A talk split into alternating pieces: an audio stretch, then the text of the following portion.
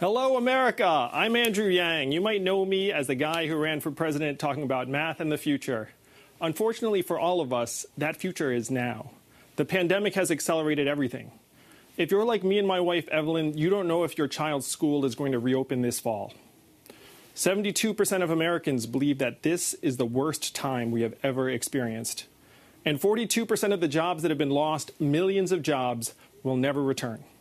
We are in a deep, dark hole, and we need leaders who will help us dig out.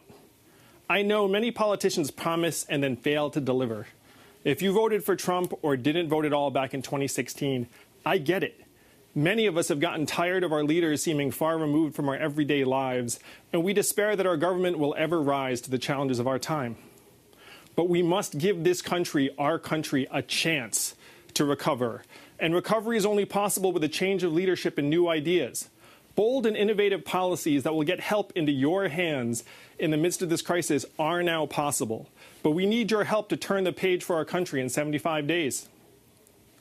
We are here tonight to celebrate Joe Biden's nomination as the Democratic candidate for president. I have gotten to know both Joe and Kamala on the trail over the past year. The way you really get to know a person when the cameras are off, the crowds are gone, it's just you and them. They're real people.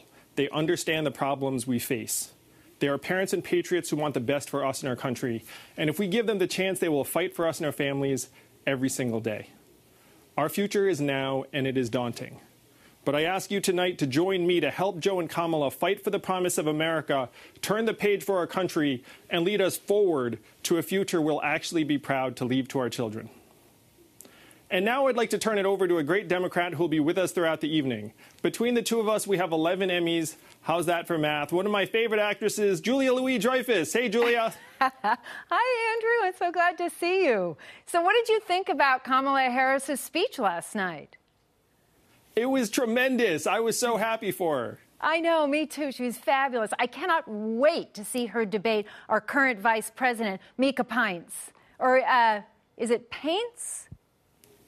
It's pronounced Ponce, I believe. Oh, some kind of weird foreign name? Yeah, not very American sounding. Yeah, that's what people are saying strongly. Well, uh, thank you, Andrew. And please give my regards to the gang. I will. They're right in the next room. Have a great night, Julia.